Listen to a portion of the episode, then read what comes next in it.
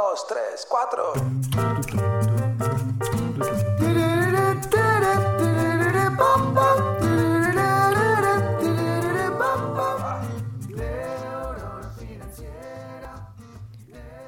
Seguro tenés alguna pregunta con respecto a finanzas o con respecto a dinero.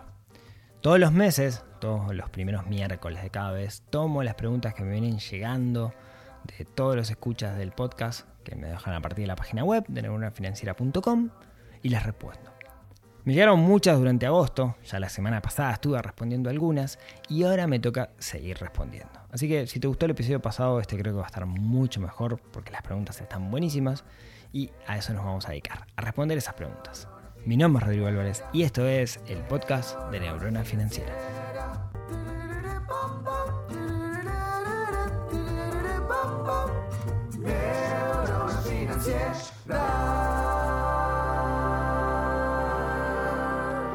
Muy buenos días, tardes, noches para todos. ¿Cómo están?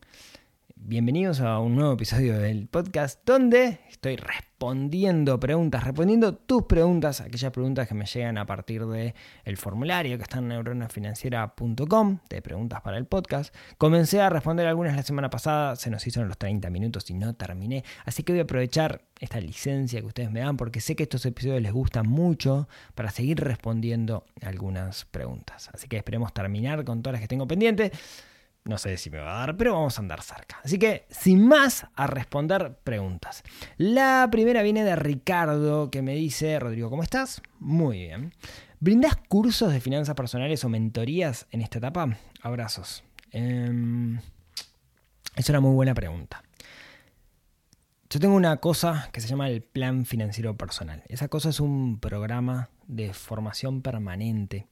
Y es porque no creo mucho en, las sesiones individuales. Muchas veces, antes lo hacía, muchas personas me decían, ah, Rodrigo, necesito una sesión individual, no sé qué, y, teníamos como una sesión de mentoría. Yo, cual psicólogo, digamos, le cobraba la hora y, comenzamos a trabajar sobre su situación. Pero la realidad es que me transformaba en un respondedor de preguntas. Esto que estamos haciendo gratis en el, en el podcast. Y, y yo lo que me di cuenta es que cuando logro procesos duraderos de cambio, cuando logro procesos de cambio, eh, tienen que durar en el tiempo, no tienen que ser tipo one shot. Entonces inventé esta cosa que se llama el plan financiero personal. El plan financiero personal, cuando abro la puerta, este año por ejemplo abrí la puerta una vez sola y es probable que hasta el año que viene no vuelva a abrir, entran personas al plan financiero personal y ahí hay un montón de cosas. Primero, hay un montón de contenido en formato de videos secuencial que es básicamente mi filosofía con respecto al dinero que es el plan financiero personal. Eso viene con ejercicios. Pero además le sumamos instancias grupales, dos instancias por semana grupales, unas que son eh, teóricas si se quiere, donde discutimos temas, y otras que son de consultas, donde los propios, las propias personas que son parte del programa tienen las consultas arriba de la mesa e intentamos responderlas entre todos. Y por otro lado también tenemos eh, instancias individuales en pro del plan y la metodología. Y vamos desde lo básico de las finanzas personales, el relacionamiento con el dinero, hasta construir un plan de inversiones. ¿Cuánto nos lleva? Y nos lleva como seis meses, pero yo digo que es un programa, porque estas son esas cosas que eventualmente podés caer en, olvidártela el día de mañana. Entonces, yo digo que es un programa permanente, porque aquellas personas que participan del programa pasan a ser parte de la comunidad de neurona financiera y pueden ingresar a todas estas reuniones que va a haber a lo largo del tiempo mientras yo esté viva, o al menos eso espero. Eh, ¿Qué pasa si alguien tiene como una duda muy puntual?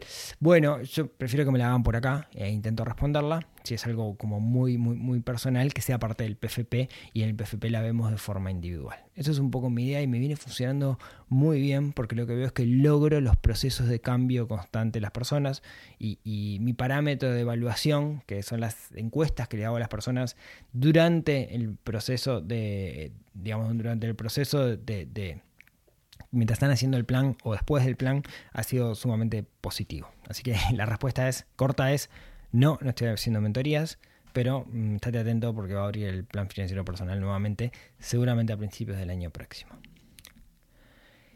Vamos con la pregunta de Inés, que me dice, Rodrigo, espero que estés muy bien. Estoy muy bien, muchas gracias. Hace un tiempo hablaste de invertir pensando en mejorar la jubilación.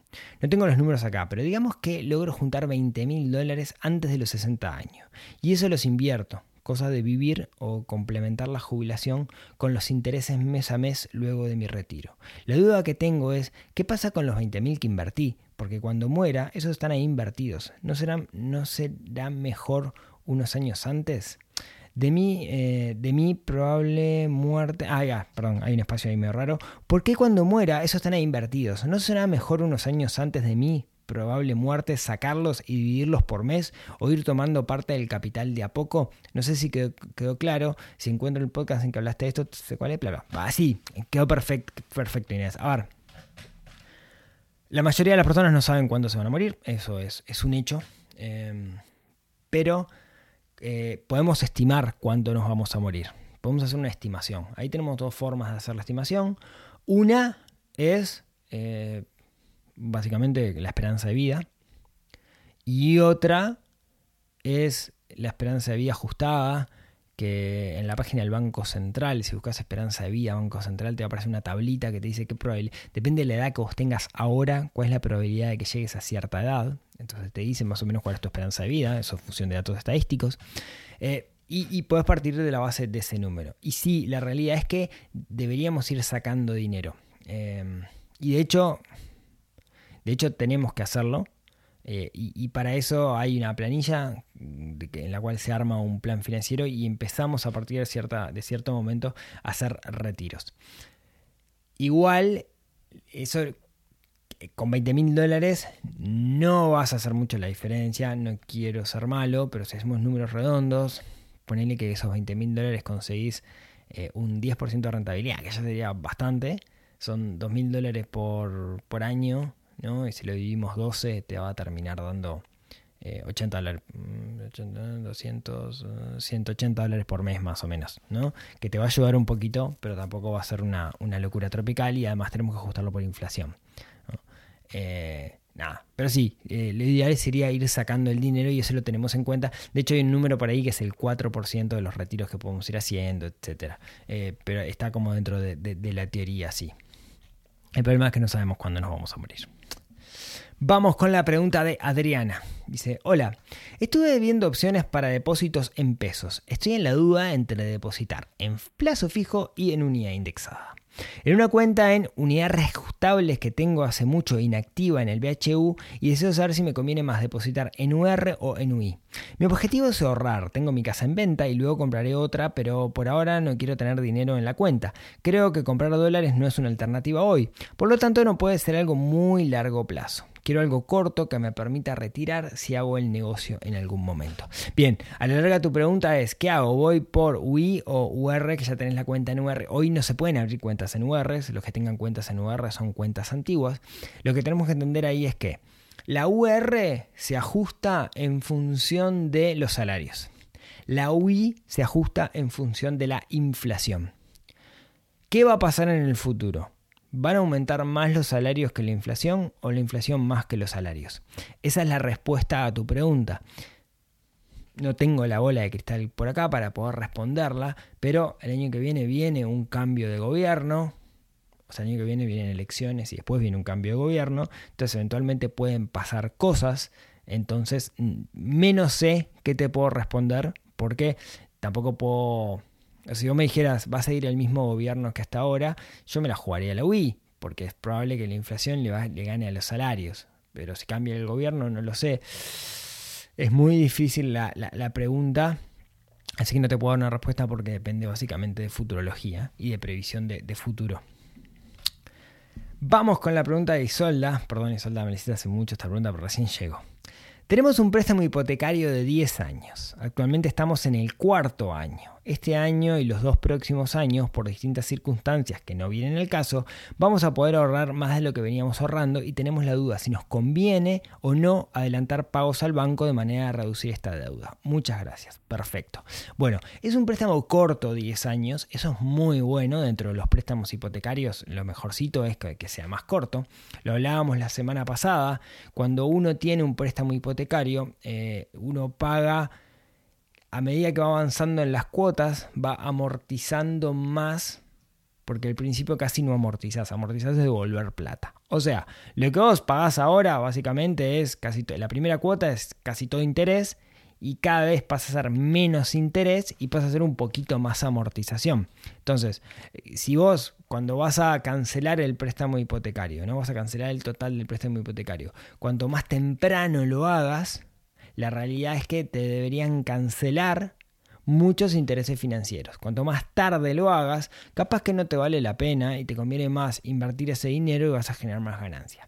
Ahora, ¿Quién manda ahí? El Excel, de nuevo, ¿no? Hay que elaborar una propuesta con Excel, hay que preguntarle al banco, che, si cancelo hoy, ¿cuánto tengo que pagar? Y después eso compararlo con lo que sería tomar el dinero que tenés, el saldo que tenés e invertirlo y seguir pagando la cuota hipotecaria. Entonces hay que hacer como esa comparación. Y solda, eh, cualquier cosa avísame, la hacemos juntos. Adolfo dice, eh, para, respirar. Vamos. Eh, siguiendo el libro de Neurona Financiera, gran libro, pude armar mi presupuesto mensual basado en mis registros. El tema que me pasa es que mi presupuesto mensual es casi un 90% de mis entradas mensuales.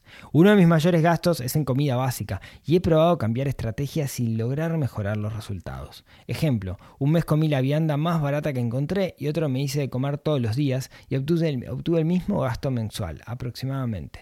Soy solo y gasto de 8.000 a 10.000 pesos mensuales solo en comida, lo que equivale a unos 330 por día. ¿Se puede comer decente y sano por menos eh, que eso todas las comidas del día, desayuno, almuerzo, merienda y cena? Te lo tiro para tu próximo podcast si es posible. Muchas gracias. Saludos y gracias por tus aportes y consejos en el mundo de las finanzas personales que vengo siguiendo. Bueno, Alfo, es una excelente pregunta esa. Eh, no sé si tengo una respuesta te puedo decir que mi padre, que vive solo desde que enviudó, él llegó a la conclusión, no lo audité, pero llegó a la conclusión que le es más conveniente comer de vianda que, que comprarse, que cocinar. llegó a esa conclusión, yo no la audité y está feliz, digamos, él con eso, y para mí, está bien. Em,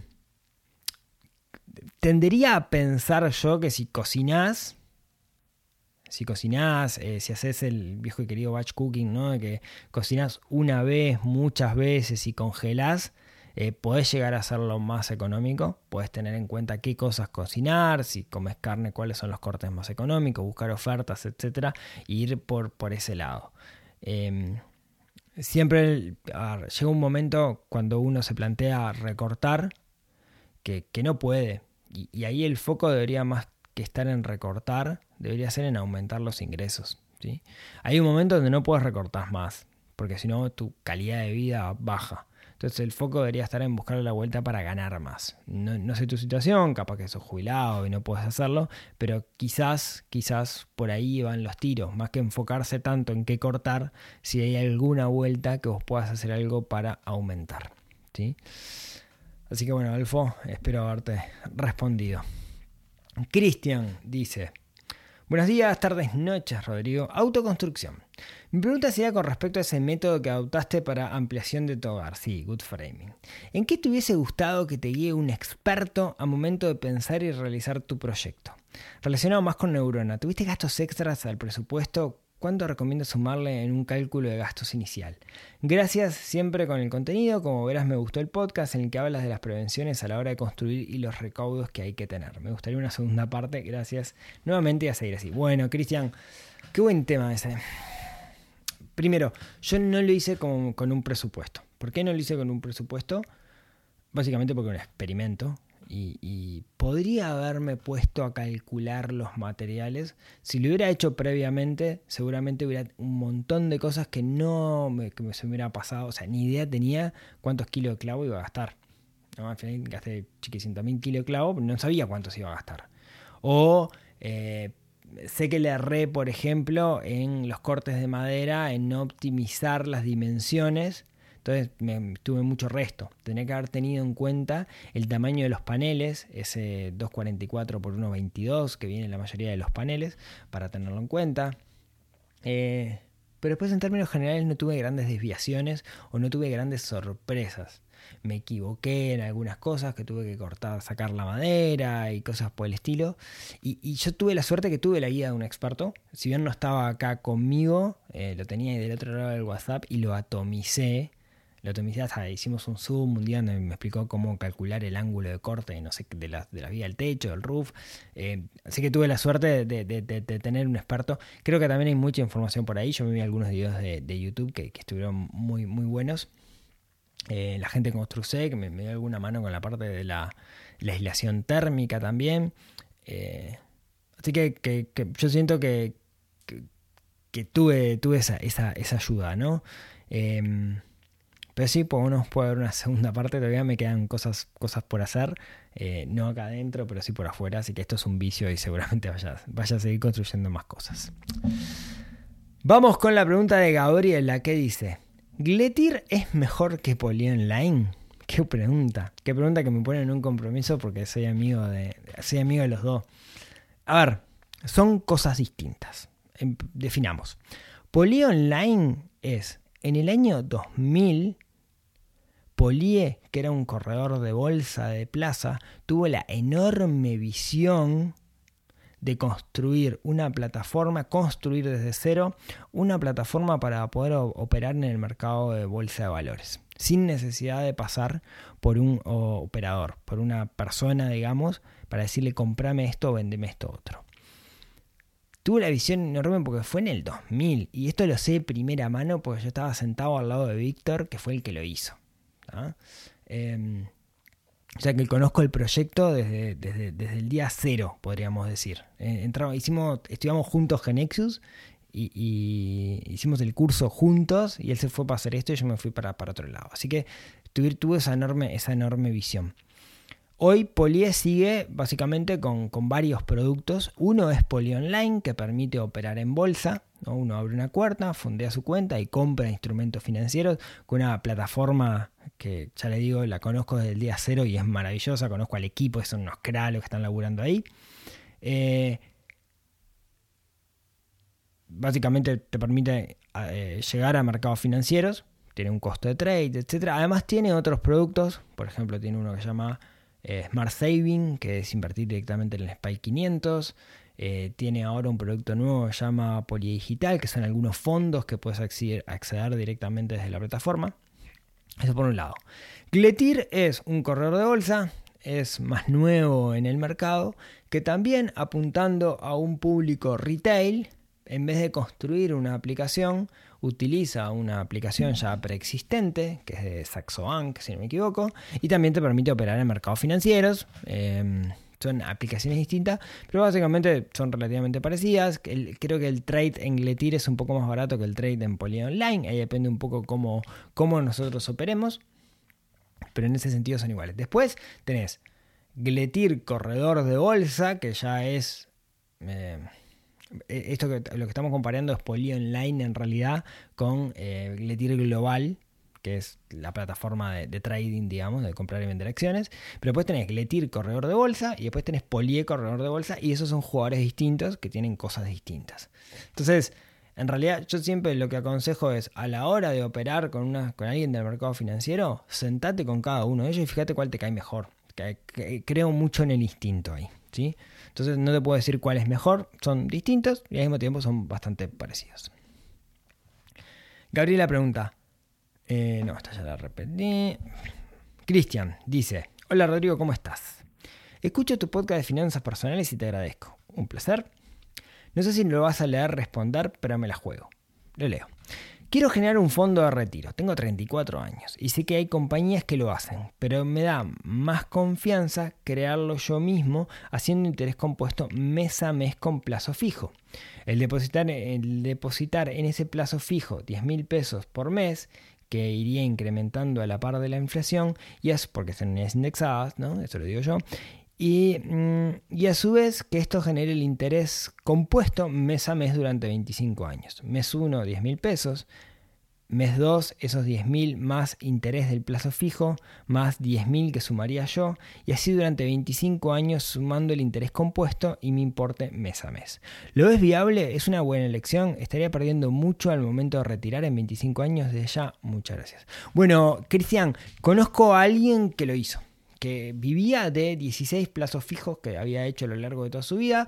Cuando se le vencía un plazo fijo, o sea, primero, plazo fijo mes a mes es difícil, en este caso eran plazos fijos anuales. Cuando se le vencía el plazo fijo, sacaba plata para vivir y lo ponía nuevo. Y así, digamos, hasta que en un momento pudo dejar de trabajar y se dedicaba a eso.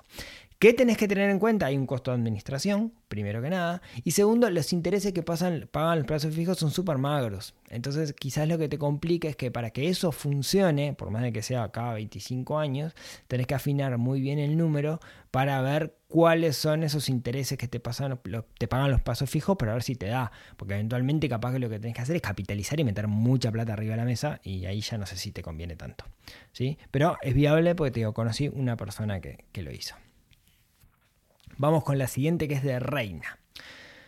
Hola, te mando un caluroso abrazo y bendiciones. Buena vibra, me presento. Soy Reina Isabel, 43 años, madre de dos adultos venezolanos, emigrante.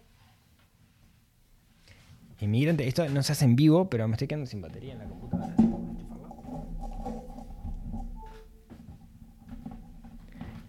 Sigo. Eh, emigrante. La vida me cambió 180 grados del año pasado que llegué a Francia y aquí soy cabeza y sostén de familia. Somos tres mosqueteros, mi hijo y yo.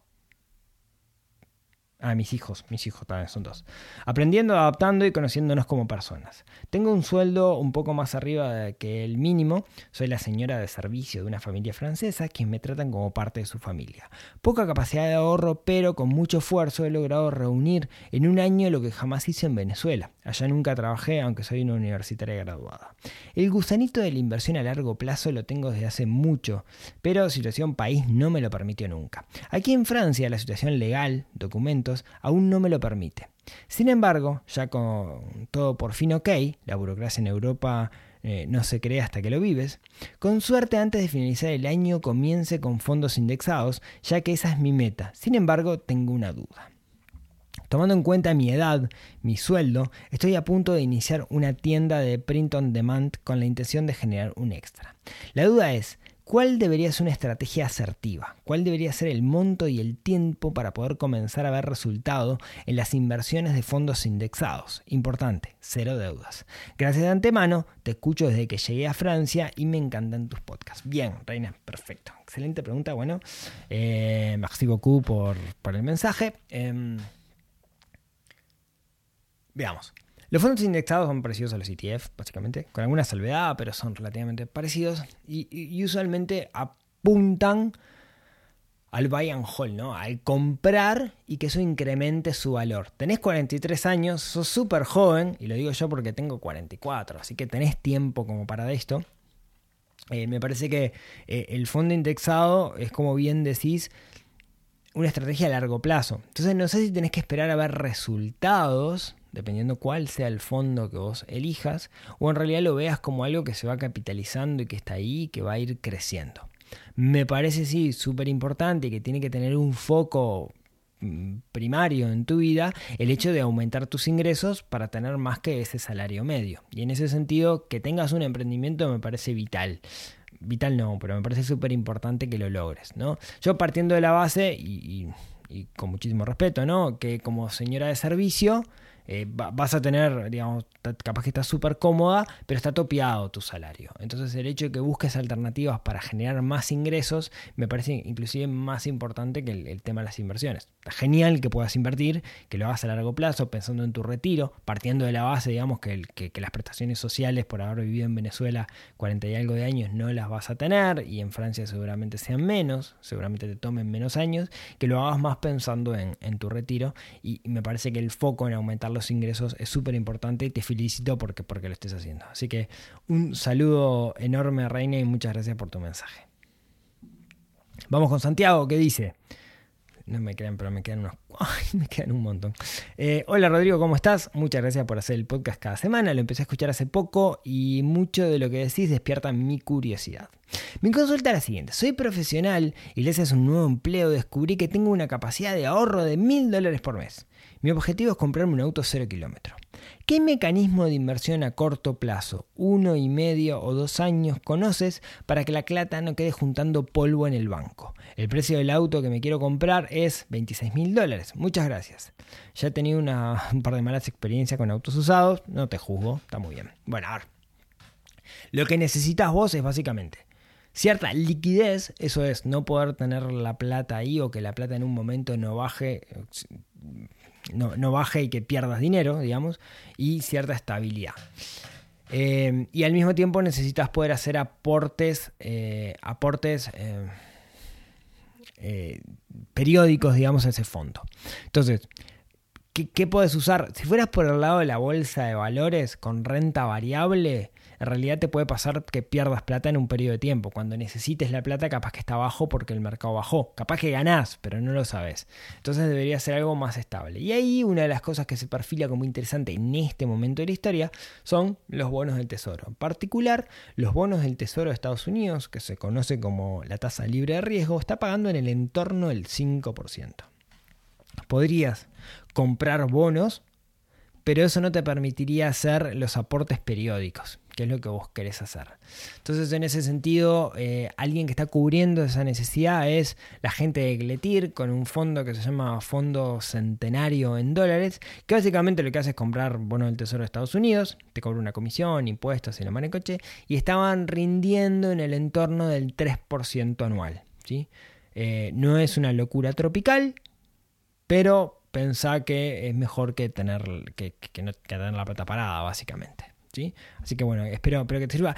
Eh, Sura también tiene algún fondo, no tengo muy clara cuál es la composición del fondo de Sura y cuál es el mínimo, creo que habían aumentado el mínimo bastante a 5 mil dólares. Así que no sé si te sirve. Así que bueno, vamos con la pregunta de Danilo. Estaría que hagas, que hagas un breve top 10 de libros relacionados a la educación financiera, finanzas personales, inversiones y desarrollo personal.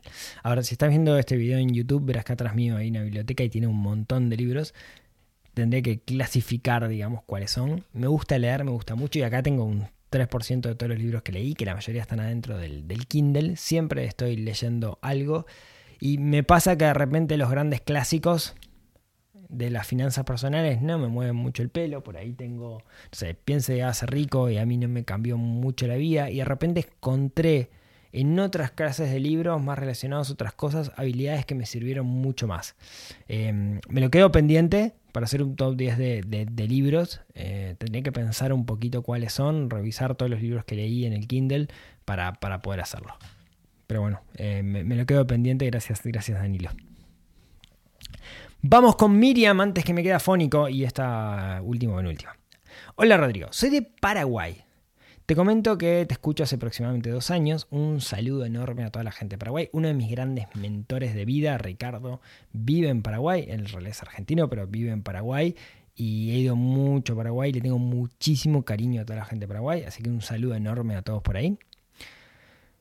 Ahorro desde mi adolescencia, cuando mis ingresos eran como 2 dólares al día trabajando como ayudante de costura con mi tía. Tengo 37 años, trabajo de los 21 años en la misma empresa de comercio exterior como dependiente, pero nuestro objetivo familiar es trabajar desde casa con un emprendimiento de costura. Actualmente mi esposo y yo tenemos un fondo de crecimiento a largo plazo, 8.5% al año, y nuestro fondo de emergencia en un fondo con mayor liquidez, 4.5 anual información, ahí me pasa el link de, la información de los fondos, que es cadiemfondos.com.py, que cobra una comisión de administrador del 2%. Alto.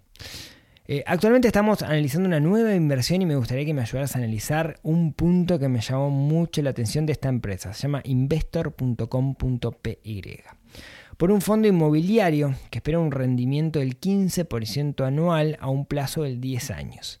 En su, en su contrato menciona que la administración cobra una comisión de administración del 15%, que me parece bastante elevada. ¿Qué opinas al respecto? ¿Cómo entiendo entonces este fondo estaría generando aproximadamente 30% de rendimiento anual y ellos se quedan con la mitad? Gracias por tu respuesta. Saludos. Bueno, ahí la pregunta entonces que nos tenemos que hacer es, ¿Tiene sentido que una empresa inmobiliaria tenga un margen del 30% cuando construye algo? Eh, no sé, en Paraguay, desconozco, pero te puedo decir que conozco arquitectos que tienen empresas inmobiliarias acá y de hecho tuve alguna vez una, charla con, con, con, Sánchez de Coppel Sánchez, eh, que son unos desarrolladores inmobiliarios grandes, y los márgenes eh, les daban así como que eran arriba de eso. Así que me parece que sí tiene sentido, sin estar muy metido en el tema. Eh, tengo un amigo arquitecto que, alguna vez me ha ofrecido algún proyecto para hacer y los márgenes andaban por ahí arriba también en proyectos más chicos. Así que puede, puede sí que tenga sentido. como siempre hay que ver un poco el riesgo en estos mecanismos, si es renta fija, qué pasa si se estira la obra, qué pasa si viene un terremoto, qué pasa si hay ese tipo de cosas hay que tenerlas previstas, si hay paro de, del gremio de la construcción, todas esas cosas tenemos que tenerlas presentes para evaluar cuáles son los riesgos. En términos generales, siempre los riesgos en esta clase de inversiones son mayores que los riesgos del sistema financiero. Y cuando me refiero a los riesgos, de nuevo, ¿no? Hay riesgos sistemáticos y operativos. Capaz que los sistemáticos no tanto, quiero decir, en el sistema financiero un riesgo sistemático es que tenga un COVID y se te hace todo pelota, pero el riesgo operativo es más complejo, digamos, ¿no? Que te dejen a pata el, operador del mercado, etcétera. En, esto, en economía real podrías tener un riesgo sistemático, pero lo más riesgoso es el riesgo operativo, la empresa constructora. ¿Qué garantías vos tenés sobre esto? ¿No? ¿Cuál es la figura legal? Creo que ahí yo haría un poquito hincapié. Felicitaciones por el plan que ustedes tienen armado, me encanta. Felicitaciones por el fondo de emergencia. Y bueno, ojalá nos veamos en Paraguay pronto. Tengo muchas ganas de ir por allá. Y terminamos por acá y me quedan un montón de preguntas. Les pido disculpas a todos los que no, no pregunté. Capaz que hago algún episodio especial que no salga un, miércoles porque no quiero seguir comiéndome miércoles con, esto. Eh, muchas gracias por escucharme. Espero que esto les haya sumado. Y como siempre, si tienen ganas, nos vemos, nos hablamos, nos escuchamos el próximo miércoles en otro episodio que ayude a desarrollar esa neurona financiera que tenemos un poquito dormido y estamos obligados a exportar. Les mando un abrazo y nos vemos la próxima semana. Chau, chau. financiera.